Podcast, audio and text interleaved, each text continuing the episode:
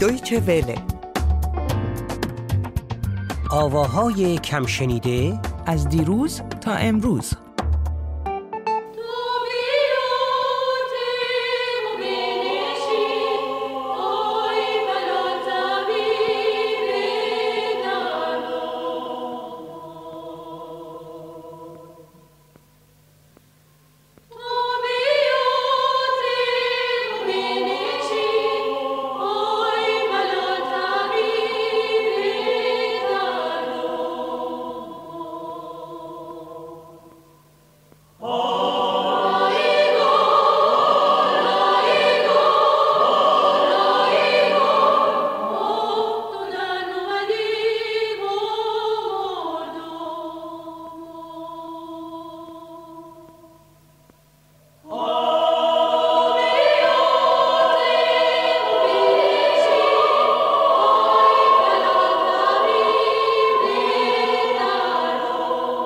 درود بر دوستان گرامی و درود بر میترا. این دفعه نمیگم عزیز چون خیلی دیگه نگران شدم. پاتو کردی تو کفش من قرار شد که کارهای قدیمی رو من معرفی کنم. بعد تو اومدی حالا یه کار قدیمی من تا اونجا که یادمه اینو قبل از انقلاب اصلا نمی‌دونم من شنیدم خلاصه. من درسته شنیدم. درسته. این گروه کور گروه کوری هستش که حالا شنوندگان از... این میترا البته بگیم نیششو نباید بگیم چی باید بگیم؟ چهرهشو باز کردین این حرفا رو چی شده؟ خب بگو. این گروه کور گروه کوری هستش که پیش از انقلاب تشکیل شده اما تازه امسال بعد از چهل سال به صورت رسمی این مجموعه منتشر شده. حالا داستان رو به نظر من اول با صدای کسی که برای جمع آوری این مجموعه خیلی تلاش کرده بشنویم. مطمئنم شنوندگان اصلا هیچ گونه اشاره ای نه که خب نه در ادامه برنامه اشاره می‌کنم چرا پا کردم در کفش تو. مطمئنم صدای کسی رو که می‌خوایم پخش بکنیم رو تو خیلی خوب می‌شناسی. احتمالا برخی از شنوندگان ما هم ایشون رو می‌شناسن. من لابد رفتی سمین باغچبان گیر آوردی؟ نه اصلا اشتباه بود. گیر آوردی؟ اصلا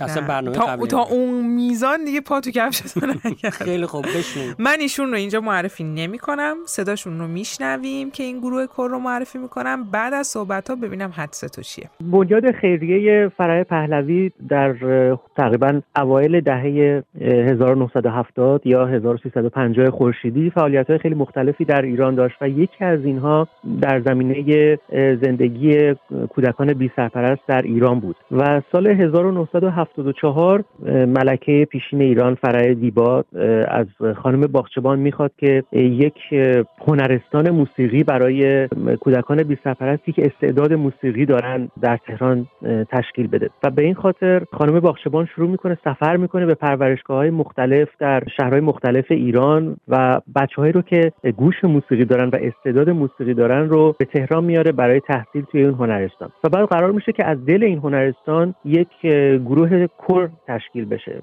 که این اتفاق در سال 1974 یا 1353 میفته و در واقع اون موقع اینها شروع می‌کنن بچه ها رو آموزش دادن برای ایجاد این گروه کور و خود ملکه خیلی علاقه زیادی نشون می‌داده و چندین بار اصلا شخصا با بچه هاش میره در کلاس ها چک می‌کنه که کارها چطور داره پیش میره. عکساش هست در رسانه ها منعکس شده بوده تمام این فعالیت ها و تقریبا بعد از حدود یک سال این تلاش ها و آموزش بچه ها به نتیجه می‌رسه و در سال 1975 این گروه اولین برنامهش رو برگزار می‌کنه در تهران در یکی از ساختمان های بهزیستی. و مردم و رسانه ها خیلی علاقه نشون میدن به این اجرا و فعالیتش ادامه پیدا می‌کنه همینطور شکل حرفه‌ای تری پیدا می‌کنه. در تمام شهرهای مختلف ایران کنسرت می‌دادن. تا 1978 برای یک پروژه ضبط که این گروه به وین فرستاده میشه. برنامه‌ای که برای این ضبط در وین سازماندهی شده بوده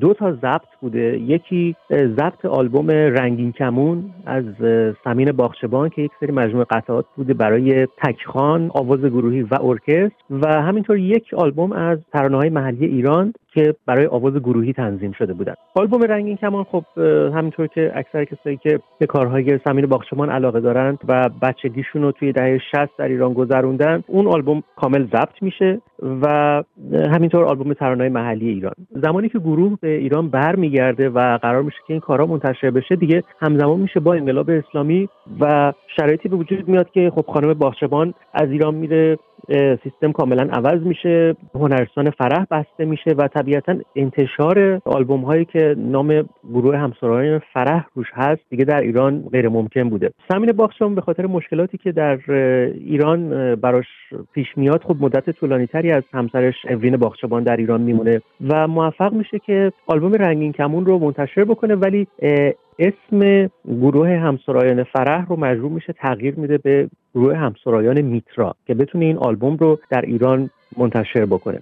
در نتیجه این آلبوم منتشر شد ولی ضبطی که از ترانه های محلی ایرانی با گروه کور انجام شده بود اون هیچ وقت دیگه منتشر نشد توی اون سالها و بعد سمین هم به ترکیه میره و توی این سالها هم اینطور که گفتم بسیار اینا به خاطر شرایطی که براشون به وجود میاد منزوی میشن و اصلا خیلی خیلی به ندرت علاقه داشتن که در مورد فعالیت هاشون صحبت بکنن. و این ضبط همینطور موند تا چند ماه پیش از فوت خانم اولین باخچبان که به حال در تماس بودیم و میدیدمشون هم در اروپا هم در ترکیه که لطف کردن اینها رو دادن به من چون می‌دیدن خیلی مصر هستم که جلوگیری بشه از فراموش شدن کارهایی که در گذشته انجام دادن. و ما امسال دیدیم که 1978 این آلبوم در اتریش ضبط شده و الان سال 2018 هست. دقیقا میشه چهلمین سالگرد ضبط آلبومی که به خاطر انقلاب جلوی انتشارش گرفته شده در صورتی که اصلا ترانه‌های محلی ایرانیه و هیچ ربطی به هیچ حکومتی نداره صرفا یه کار هنری هست و تنظیم هایی که اصلا از این ترانه صورت گرفته تنظیم های بسیار زیبا و حرفه‌ای هست. از دو آهنگساز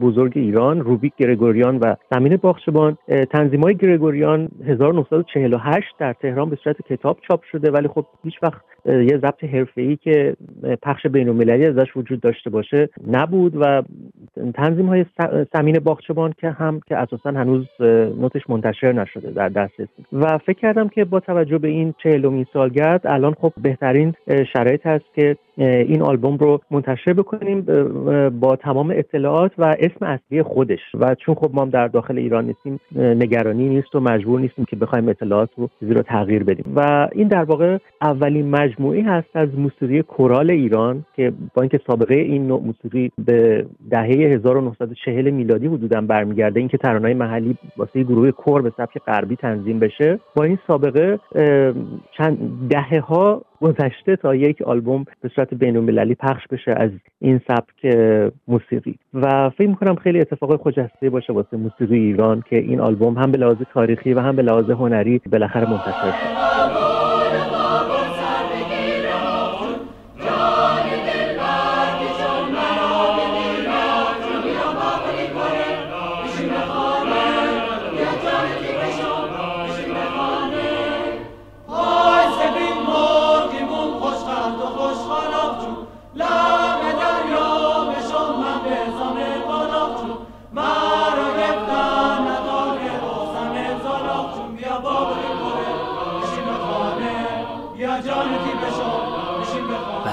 معلومه که صدا رو می‌شناسم. این صدای پژمان اکبرزاده حالا متوجه شدی چرا پا کردم تو کفش تو؟ در اصل می‌خواستی پژمان اکبرزاده رو معرفی کنی. خب اون که یک آثار خیلی خیلی دلنشینی داره با پیانو خودش پیانیست بسیار خوبیه و فیلم سازم هست. اتفاقا یک فیلمی هم فکر کنم راجب هایده یا ما اتفاقا توی اون برنامه‌ای که در مورد خانم هایده داشتیم یه اشاره کرده بودیم. درسته. دقیقاً. خب حافظه داره یواش یواش تحلیل دیگه داری پیر میشی دیگه دارم. نه دارم چیه داشتم پیر می‌شد. خب دیگه حالا درسته که این کور رو معرفی می‌کنی و یه جوری کلک زدی که پاتو نصفه تو کفش من کردی ولی از خود پژمان اکبرزاده بگو دیگه یه صد درصد. ما در اصل در این برنامه گروه همسرایان کور فرح رو قصد داشتیم که معرفی بکنیم ولی صد درصد در مورد آقای پژمان اکبرزاده باید بگیم که این مجموعه بسیار نفیس رو جمعوری کردن. با کوشش ایشون بوده که این مجموعه رو الان داریم. آقای اکبرزاده متولد 1359 در شیراز هستند. همونطوری که تو گفتی نوازنده پیانو پژوهشگر موسیقی مستندساز و روزنامه نگار از نه سالگی نزد آقای غلام لقمانی با مقدمات موسیقی آشنا میشن و بعد از کجا هلند؟ الان توی هلندن بله. پیش آقای بهرام نصراللهی نوازندگی پیانو رو ادامه میدن و در تهران به صورت جدی تحت آموزش فرمان بهبود استاد پیشین هنرستان عالی موسیقی قرار می‌گیرن. اگه موافق باشی می‌خوای بقیه اینکه آقای اکبرزاده چه کارهایی انجام دادن رو از زبان خودشون بشنویم یه مجموعه چارجلدی کار کردم. یه کار تحقیقی بود در مورد فعالیت های موزیسین های معاصر ایران توی رشته های مختلف. و سال 2006 چون خب می‌خواستم توی فضای بازتری کارم ادامه بدم از ایران اومدم بیرون. دعوت شدم به هلند برای کار در رادیویی که ایجاد شده بود برای گسترش فضای رسانه‌ای. در ایران حدود هشت سالی تهیه کننده بودم در اونجا و بعد از اون دیگه خودم به صورت آزاد با جاهای مختلف کارم رو ادامه دادم.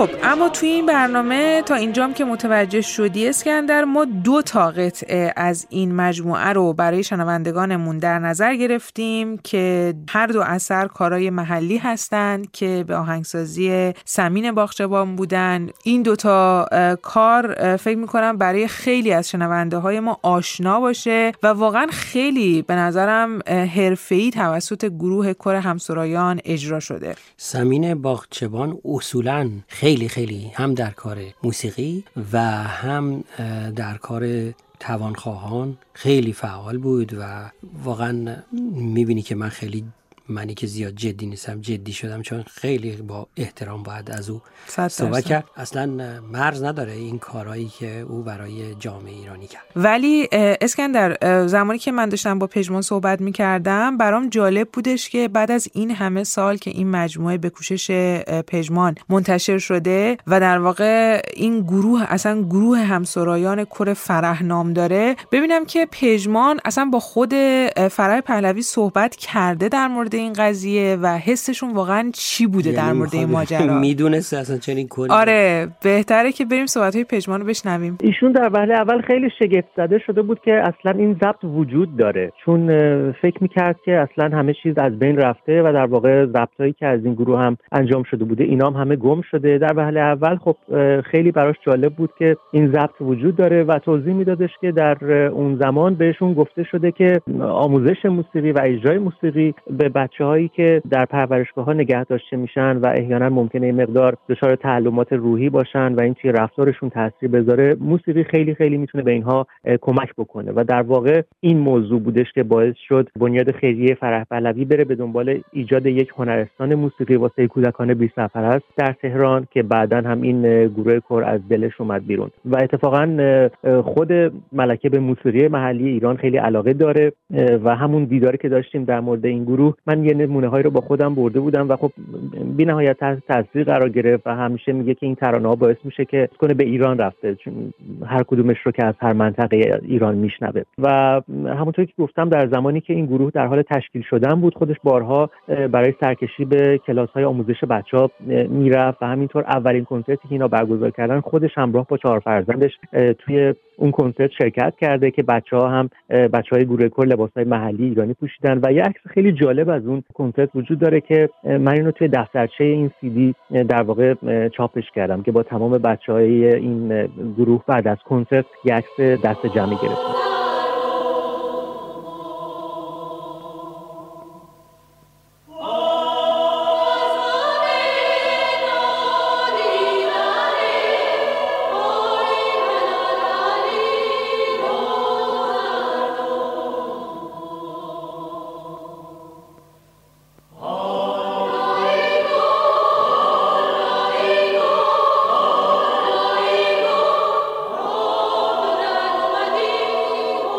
ولی خب چجوریه؟ باید دوباره شنوندگان برن همه جا مثل همیشه کپی کنن یا اینکه واقعا میشه این کار رو به قول شما قدیمی ها ابتیاع کرد؟ سیدی در سایت آمازون وجود داره. اگه که توی جعبه جستجوی سایت بنویسن فرح کوایر یا اسم انگلیسی آلبوم هست کورال میوزیک فرام پرژیا خیلی آسون سیدی رو پیدا می‌کنه. خب حالا کسانی که نخواستن یا نتونستن بخرن بالاخره یکی از این آهنگا رو می‌تونن کامل گوش بدن دیگه درسته؟ درسته. البته تشویق می‌کنیم که همه کسانی که علاقه مندن به این گروه کور چون این مجموعه می‌دونی که اسکندر یه مجموعه خیلی نفیس هستش که تعدادی از عکس های تاریخی گروه هستش درباره پیشینه آواز گروهی در ایران در داخل کتاب توضیح دادن. خیلی مجموعه جالبیه که مطمئنا کسانی که بخرن هم می‌تونن مطالعه خیلی خوبی داشته باشن در مورد این داستان هم مسلما می‌تونن تمام قطعات رو به صورت کامل بشنون. همونطور که پژمان گفت از آمازون می‌تونن خریداری بکنن اما ما اینجا همونطور که تو گفتی یکی از قطعات رو پخش می‌کنیم ولی خواهش می‌کنیم که کپی نکنند و خیلی باری کلا خوش اومد که اینقدر ذوق کردی. در مورد کتاب های من شنوندگان عزیز یک کلمه هم همین میترا تبلیغ نکرد. من در مورد کتاب تو در این برنامه تبلیغ نکردم ولی به اندازه کافی در قسمت های دیگه سر برنامه. بله تبلیغ کردم. مفصلا در موردش صحبت خواهیم رها کن دیگه. خیلی خوب. دیگه چی مونده؟ اینکه بگم درود بر تو و درود بر شنوندگان عزیزمون.